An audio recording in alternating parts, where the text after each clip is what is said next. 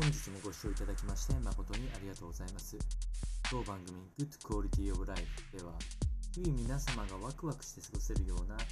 新しいトピックスやヘルス関係の論文等を参考にしながら情報提供を行いますので、ぜひお聞きください。それでは本日のテーマですけれども、研究の中で、えー、顔のシミの数と、えー、筋肉量に関係性があることが分かりましたので、そちらの内容をお伝えしていきたいと思います。このお話は、ーラ火星工業の、えー、研究員でいらっしゃる西郡さんの、え監修のもとの研究のお話を、え説明していきたいと思います。ずシミの原因となっていると、えー、ずっと思われているこう紫外線ですね。えー、まあ、この辺は当然もちろんシミの要素にはなるんですけれども、え紫外線を浴びててもシミがない人もいる中でそれは何かなという着想のもとこの研究を行ったそうで、えこう体重に占める筋肉量が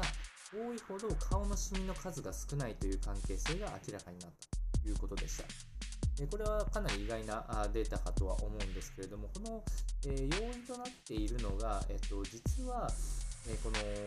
顔のシミができるに至っては、シミに対す対する体質に関わる遺伝子っていうのが筋肉と関係しているよということが分かっていたため、え筋肉量が増えると顔のシミが少ないというふうな結果が出ているということでした。でこのお話はシミだけではなく、えー、シワ、えー、目立つ毛穴、肌の色ムラなども少ないというふうに、まあ、いわゆる美肌に近づくような、えー、状態になっていることが分かったので、やはり筋肉を、え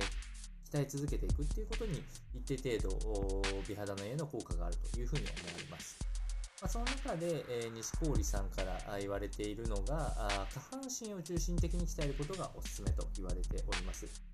え下半身の筋肉は全身の約6割から7割、え程度占めている大きい筋肉になるということから、え、筋肉全体を効率よく鍛えることができるというふうに考えられておりまして、ま、実際期間としては3ヶ月程度継続することによって、え効果を実感できるのではないかというふうに、え、言われておりますので、まあ、スクワット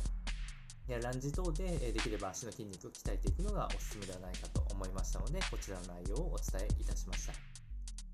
それでは本日の内容は以上となります。この番組の内容が少しでも面白いな、気になるなと思っていただいた方は、ぜひチャンネル登録、またはフォローの方よろしくお願いいたします。それではまた次回の放送でお会いしましょう。本日もご視聴いただきまして、誠にありがとうございました。